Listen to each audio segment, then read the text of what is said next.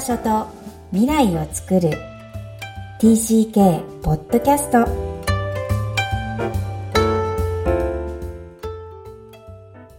こんにちは。TCK ホームインタビューの時間です。今日のお客様は小森ゆかさんです。こんにちは。こんにちは。小森ゆかです。よろしくお願いしますお願いしますこのポッドキャストえー、TCK 帰国子女をお呼びして、えー、つまり幼少期、指導期、思春期に海外で過ごされた皆さんにお越しいただいて、ご自身の反省を語っていただいています。まず、ゆかさんの簡単なプロフィールから教えてください。はい。えっ、ー、と、母が、えっ、ー、と、メキシコにあの、父の仕事でいるときに、えっ、ー、と、生まれたので、えっと、日本で、えっと、一回出産して、すぐにメキシコに戻ったので、最初はメキシコに2年ぐらい住んでいました。はい。はい。じゃあ、メキシコが0から2歳。はい、そうです。記憶はありますか？記憶はないんですけど、やっぱりなんかどっかで自分がこう好きな色とか、あとはなんかアートにしてもそういうすごい鮮やかな色とか、ちょっとこう人の手が残って、人の手がこん、なんたら入ってるような、ちょっと残ってるような、そういうアートが好きですね。あんまりすっごいこう、なんかこう、綺麗っていうよりは、ちょっとこう、ハンドメイドな感じが残ってる、そういうような、はい、ものに惹かれます。うん。はい。じゃあ、メキシコの記憶はないけど、なんとなく原風景、はい、肌感覚でこうブライトな原色系が好きってことなんですね。そうですね。好きですね。えー、はい、うん。家の中に選ぶものとか、着る服とか。メキシコチックなの？うん、なんか選ん、そうですね。割とそういうものをか気づくと買ってることが多いですね。へえ、素敵です。えー、じゃあ、ゆかさんは合計何回、まずメキシコに住まれてるんですけど、はい、えー、確か3回、3回です海外に行かれている TCK ってことになりますね。はい。はい。では、えー、次に、まあ、日本に帰られて、はい、えー、次はどこに行かれるんでしょうか？次は、えっと、アメリカのニュージャージーにはい。えっと、年中から小学校3年生まで行ってました。はい。覚えてらっしゃいますか？これは。それは、はい、よく覚えてますね。すごく記憶に、はい、インパクトがあったというか。はい。例えば、どんなことです？ええー、なんだろう。やっぱり、なんかこう、友達とのこととか、やっぱり、あとはなんかすごいイベントが多かったので、なんかハロウィーンとかクリスマスとか、そういうのがやっぱりアメリカは、うん、派手にあるので、うんうん、なんかこう家族との思い出とか、あの、近所の友達との思い出がすごくありますね。うん。じゃあ、アメリカの思い出はすごい自分にとってはすごい好きな、良いイメージ。そう。まあなんか、自分のなんか、いいイメージももちろん多いんですけど、なんかやっぱりすごくいろんなことを自分の中、うん、自分ができた、大きくできたところだと思います。あ、大きくできた。うん、大きくできたってなんていうか、自分の大きな部分っていうか、いいんですかね。なんか、はい。つまり元になってるって感覚ですか？そうですね。へえ。え、これさ、他にもこの後紹介するベルギーもあるんですけど、はい、その前にアメリカが大きいっていうのは、はい、もうちょっと聞きたくなっちゃうんですけど、どんなとこなんですか？えー、なんですかね。なんか、やっぱりなんだろう、その、うちの母が割と何でもや、なんかこう、結構自由にやらせてくれる母だったので、なんか本当に近所で自分の好き勝手結構してて友達と、なんか毎日がすごいアドベンチャーだったんですよね。なんかこう、あんまりこう、今と違って、全然こう、親がついて遊んでるっていうんじゃないんで、もう子供たちでわーって好きなことして、屋根登ったり、こう、なんかプールの裏の、なんか、し、芝生が、もう、なんか雑草がわーってなってるところを、こうみんなで入っていって、こうなんかジャングルみたいに遊んだり、なんかこう、なんか子供らしいすごい時代、子供らしい遊び方をすごいした時代なので、うんうん、なんかすごい自分の中でこう、いろんな、うん、怖い思いもしたし、すごい、だからですかね、楽しかったけど怖い思いもしたから、なんかすごい自分の中で記憶に残ってますね。うん。うんこれじゃあ、英語のこのストレスとか、その、現地の海外だっていうストレスっていうのは、あんまり覚えてない。うん幼稚園から行ってたので、なんかもう喋れたので、あんまりそういうストレスはなかったですね。喋れないっていう。うんはい。うん。確かに私も幼稚園から行ってるので、その感覚は、ちょっと小学校から行そうくそうなんです。子たちとまた違いは、ますよね。ね、はいおお姉ちゃんがいらっしゃるって聞いてるので。はいはい。彼女はストレスがあったのかな？う全然ですね。あれはもっとなんうんかアクティブなタイプだったんで。か。はい。あと、母が全然喋れなくても気にせずにどんどん友達作っちゃうようなタイプだったんで、なんかその、新しい環境が怖いっていうふうにあんまり思わなかったんですよね。多分母の影響大きいと思います。うん。なるほど。おうん母さんのそのアグレッシブな。うん、なんか別に楽しい、楽しんじゃえみたいな。うん、もうすごい大きかったと思います。ね、母親の影響って強いですようね。ん。うん本当に大きいと思います。じゃあ、そんなに謳歌してた小学校3年生のゆかちゃんは、日本に帰ることになりました。はい。覚えてますか？覚えてます。すごい、あの、学校、友達はすぐできたんですけど、すごいいい友達に恵まれて、なんか学校のその規則とか、あの、イベントが、なんか本当にちょっと理解ができなくて、なんかこう、アメリカのイベントって全部こう楽しむために、子供が楽しむためのイベント、学校のものも全部そうだったのが、なんかどっちかというと、その練習をして見せるうん。から、もうなんかその子供たちが楽しんでるかどうかっていうのがあんまりなんかこう、重要じゃないような感じがして、うんう。ん、なんかイベントは常にこう練習練習で本番確かに。うんっていう感じがして、なんかちょっと先生とかにもなんでこうなのかなって結構聞いてたみたいで。はい。はい。なんでちょっとベルギーに引っ越すことになった時に、最後先生に最初はすごいちょっとその、なんかこう、違いに対して結構コメントを言うから、ちょっとびっくりしたし、ちょっとイラッとしたし って言われた。でもいい先生なので別にその時に怒り返したりはされなかったんですけど、えー、素直な先生だね。すごく、なんか、ううん、そうだったよっていうふうに、でも、それがやっぱり育ってきた環境の違いなんだね、みたいな、そんな感じで言われた覚えがあります。はい。うんん。えあとやっぱり、じゃうん日本が怖いとか、うんえとにかく違いを感じるっていう毎日だっていう感じなんですか？な友達が好きだったんで、別にそんなに毎日が怖いとかは全然思わなかったんですけど、あとやっぱりなんか給食とかも、嫌いなものも全部食べないと遊びに出ちゃいけないとか、なんかその、なんだろう、あんまり好き嫌いをしちゃいけないって言われてる感じがして、ああ。うん、なんか、海外って好きも、自分が好きなことを言うのも大事だけど、嫌いなこともはっきり分かって言いなさいみたいな、結構、自分の好きと嫌いを両方してて、自分を理解するっていう、なんかそういう感覚があったと思うんですけど、なんかそれをさせてもらえないっていうか、嫌いなものも好きになりなさいみたいな、そういうふうに言われてるような感じがして、うん、なんかすごいちょっと戸惑う部分も多かったですね。すごい。それって何？その当時から理解してたのかな、今考えるといや、今考えると、今考えると、そうですよねただやっぱりその時はなんか、なんだろう、なんかその、んっていう気持ちしかなかったんですけど、わかんないけど、今になって思うと多分それがなんか、うん、なんかそういう違いがあったんだろうなっていうふうに今になって思います。えーじゃあ聞きたい。その違いがなんとなくこう感覚的に分かってるじゃないですか。うんうんその時うんにお母さんに聞きました？なんか性格がすごく違う母なので、うん。なんかそういうのを言っても多分あんまり なんか、えー、もういいじゃん、楽しんじゃえばみたいな感じのタイプなので、多分聞かなかったと思います。別に。うん。これ面白いですよね。私も聞かなかったタイプなので、あの、TCK って聞かないんじゃないかなって、親も違うものと思っているんじゃないかなっていう、こう仮説を持ってるんですけど、うん、ゆかさんもそうだったんですね。うん、あんまり聞かなかった気がします、それは。うーん。えーじゃあ、そんな3年間の日本から一点また今度はヨーロッパ、ベルギー。はい。その時は嬉しかったですか？それとも、あ日本を離れるのはまたかって感じ、嬉しかったです。えーうん。なんか海外好きだ、多分好きだったのかな？移動したりするの好きなみたいで、うん楽しかった、うん、嬉しかったです。え、じゃあまたアメリカみたいなあんな生活ができるんだっていう感じですか？うん、なんか、新しいとこに行くのはいいなっていう、その、なんかそれだけですね。うはい。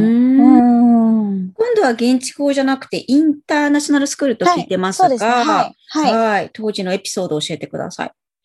ええもうなんか、やっぱり勉強がすごい、その学校すごいいい学校で勉強が楽しくて、あの日本の、あ、そう日本の学校に帰った時に、あの、さえっ、と、3年生で帰った時に、本当に勉強ができなくて、あ 本当になんか10点とか、もうなんかその点数ばっか取ってたくて、なんかもう、で、それでもあまり母が何も言わない母だったので、なんか特になんかもうそんなもんだと思ってたんですけど、ベルギーに行って英語だったので、なんか、まあで、普通にできるよ。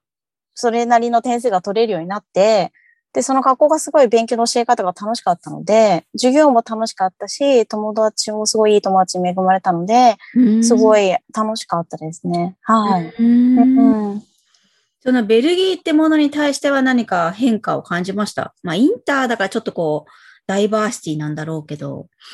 あ、そのインターナショナル、あ、ベルギー自体ですか？国として、うん。あ、国としてはもう本当すごい魅力的ですね。なんかすごい、すごい歴史があるし、なんかこうアメリカとは全然違うその建物の一つ一つ、なんか毎日がその物語の中にいるような、うん、絵本の中に暮らしてるみたいな、本当にそういう景色なので、うん。なんかもうすごい、うん、その街を歩いてるのはすごい楽しかったです。ただ歩いてるだけでもすごい楽しい。うん。うんなんか本当に。えゆかさんのお話を聞いてると、すべてこの3つ、記憶がないメキシコにしろ、うん。えっ、と、すべてを自分で楽しいってこう吸収してる感じがするんですけど、いや、そうん、なんか、でも、自分、あまり、なんか、その、なんだろう、移動しなきゃいけないことが多かったからか、わからないんですけど、やっぱりなんか、その、もう行ったところは常にちょっと出来上がってるところじゃないですか。例えば友情関係が出来上がってるところだったり、ある程度環境が出来上がってる場所に自分が毎回入ってく、入ってく人なので、新しく。うん。なんかこう、パパパッと瞬時にこう、なんかこう、いろんなことに気づく、気づく癖っていうか、うん。あ、ここで楽しめることってなんだろうとか、ここで気をつけなきゃいけないことってなんだろうみたいなのを、こうパパパって多分すごい、あの、気づく癖がうん。ついて、うんで、この中で楽し、自分が好きなものとか楽しめるものなんだろうって、そのなんか、すごいそういうのを考える、あの気づく癖がついたなって思います。それはでもすごい良かったなって大人になっても。うん。割と環境を変えた時にすぐにそれができるので、割となんかこう、楽しいものを見つける癖が、うん、ついたなって。思いますはい。そう、これこそ今お聞きしようと思っていた、こう、海外移動がもたらした影響なんですけど、そう、強みとして挙げられるわけですよね。そうですね。はうんい。すごい、それは、うん。多分その強みはそれで、もしその弱みがあるとしたら、あの、移動が多かったので、なんかちょっとこう自分の中でこう永遠に続くものっていうのがあんまり想像できないうんくなっちゃったなって。なんかずーっとこれ、な人間関係にしても、環境にしても、なんか変化しながら続くものはたくさんあると思うんですけど、友情にしても。はい。なんかこう、全く同じ状態でずーっとこれは永遠にあるだろうっていうのは想像できないくなっちゃったっていうのが、なんかありますね。まあいい意味でも。うんねえ、なんかそれだけ聞いてると弱みには感じないけど、うんそこで弱みとしてあげるっていうのなんか理由ありますか？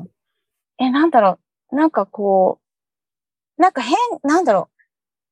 永遠に続くものを信じない、なんだろう。なんかこう、あ、なんでですかね。そう言われると。逆になんでそれを弱みに思ったのかな。でもなんかそう、ん、なんだろそれがゆかさんの良さにもね、今、喋りながら全然マイナスな感じでおっしゃってなかったので。う。でもなんか、ね、あ、もしかするとなんか、え、あのなんか、多分それもあるんですけど、なんか日本って、一箇所にじっといられることが大事みたいな感じで。石の上にもえそう3年。そうそう。うんなんかそれが大事っていうふうに言う、ありますよね、そういうのが。うん美徳とそれしてね。そう、はいそれが私はできないっていうか、うんうんうん変えて、変えてっちゃうっていうか、うんうん。だから結局、あ、多分それですね。その日本のその割に、フィットしないを基。準にするとすると、多分弱みなんじゃないかっていう。ある意味、はいインターナショナル的に強みになっちゃってるみたいなね。にそうですよねその日本の美徳としては弱みいいですね。いられないので。でずっと同じ風に。うんうんはい。はい。うんすごい素敵な言葉をいただきました。これを聞いてる方々もね、本当に TCK の特質をななんか言ってくださった。もう無意識に、もう自然とその自分を表現したら TCK なんだっていうふうに聞こえるんですが、今ね、本当に1万人ぐらいが毎年、うとして、私たちが行ってた頃よりも多い、えー子たちが日本に帰ってくるんですけども、えーまあ、強いて言えば、そういう子たちに何かエールだったり、日本でこう、こう、日本にフィットしないっていうゆかさんでしたが、あまあ、フィットってその基準にはね。はいはい。うん、なんかこれはやっとけばいいんじゃないとか、これは私できなかったからもしょうがないよとかあれば、えー、なんか教えてください。なんか、もう自分の全部が、を、まあ自分でと思った方がいい。なんかこう、これはいい部分、これはあんまり良くない部分とかじゃなくて、うん、全部ひっくるめて自分だから、うんうんうん、なんかそれを全部こう、気づく、気づいて受け入れられる、うんうん、いつか受け入れてあげれると、なんか自分も楽になったかなって思います。うん。はい、なんか、うん。楽になるね。はい、うん。なんか、やっぱりいろんなところ移動すると、これがいいとか、これが良くないとか、なんかこう、言われたりとか、あると思うんですけど、うん、なんかこう、うんと、その好き嫌いを していいんじゃないかなって。うん、うん、うん、好きも嫌いも自分だから、うん、うん、なんかそれを全部まとめて自分って思えるようになった時にすごい楽になった気がします。うん、すごい、その一つのフレーズですら長い年月かかって、うん、得られたんだろうなと思いますが、ありがとうございます。では、ゆかさんに最後の質問をさせてください。はい。Where is your home? あ、uh, myself. Myself. そう、今言ってた言葉ですもんね。はい。はい。そこに行き着くのはかなり、まあ、エネルギーと時間と自分の向き合いもあったと思うんですけど、どんなことが思い出されますか、うん、なんかあんまりあの、ホームシックになったことってないんですけど、うん、なんか多分その、いつもホームは自分であの、その行った場所とか出会った人たちで、その自分っていうホームは広がるけど、その場所とか人にホームを感じたことあまりないんですよね。だからあまりホームシックになったことがないんじゃないかなって。はい。うん。そう。な気がします。はい。いつ頃からこんな感覚があると思われますか？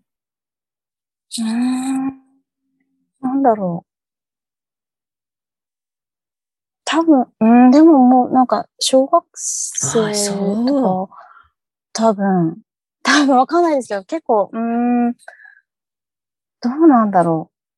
でもやっぱりすごくよくそう自分についてすごい深く考えるようになったのはやっぱ高校生ぐらいですけど。ああ、もうじゃあ、はい、バッチし日本に戻ってきた高2あたりから。うん、あたりからやっぱ自分、自分のことすごい、自分ってあれなんだろうとかもいろいろ考えるようになったのは高校生ですけど、でもやっぱりそのなんか、ホームシックになったりしなかったのは多分、日本からまたベルギーに行くよってなった時もすごいいい友達が日本にいたけど、なんか、ホームシックにならなかったのはやっぱり自分の中にそのホームがあるからなんじゃないかなって、はい。はい。すごい素敵。これ私、心理師なので、一番健康なのってやっぱ自分とつながることって言われてるので、それをそのまま言ってくださったのがとっても感動しました。できてるかわからないですはい。じゃあ、これからも海外に行くことはあるんでしょうか？あ、行きたいですね。うんうん、大好きです。はい。ね、うん、どうか、どうか飛び出ること、変化することがお好きって言ったので。そうですね。なんか自分のこともっと知る機会にもなるし、はい、ね、行きたいですね。はい。はい。まだまだ知らない自分があるのかもしれませんので、うんはい、ぜひ旅してきてください。はい、はい、ありがとうございます。ありがとうございました。ありがとうございました。いかがだったでしょうか？ゆかさんのコンパクトで、かつパワフルなインタビュー内容。いろんなキーワードが散りばめられていたように感じました。私には好き嫌いをしても良いというフレーズがとっても響きましたが、皆さんはいかがですか ?TCK のそばにいる、そして支えているお母さん、お父さんの力がいかに重要であるか。子供がどんなに悪い点をとっても、えー、どんなに、えー、何かうまくいかないということでも、笑ってそばにいてくれるお母さん、そしてお父さん、そして家族のみんな、この存在がいかに子供たちのポジティブで、かつ未来志向の、えー、そんな姿勢を作り上げるんだなっていうふうに感じました。この番組ではお悩みや質問を受け付けています。また、TCK ホームインタビューにご出演いただける皆様をお待ちしています。詳細は育ちネット多文化で検索して、ホームページからアクセスください。さらに、ポッドキャストを確実にお届けするために、購読ボタンを押して登録をお願いいたします。今日も TCK の気持ちにありがとう。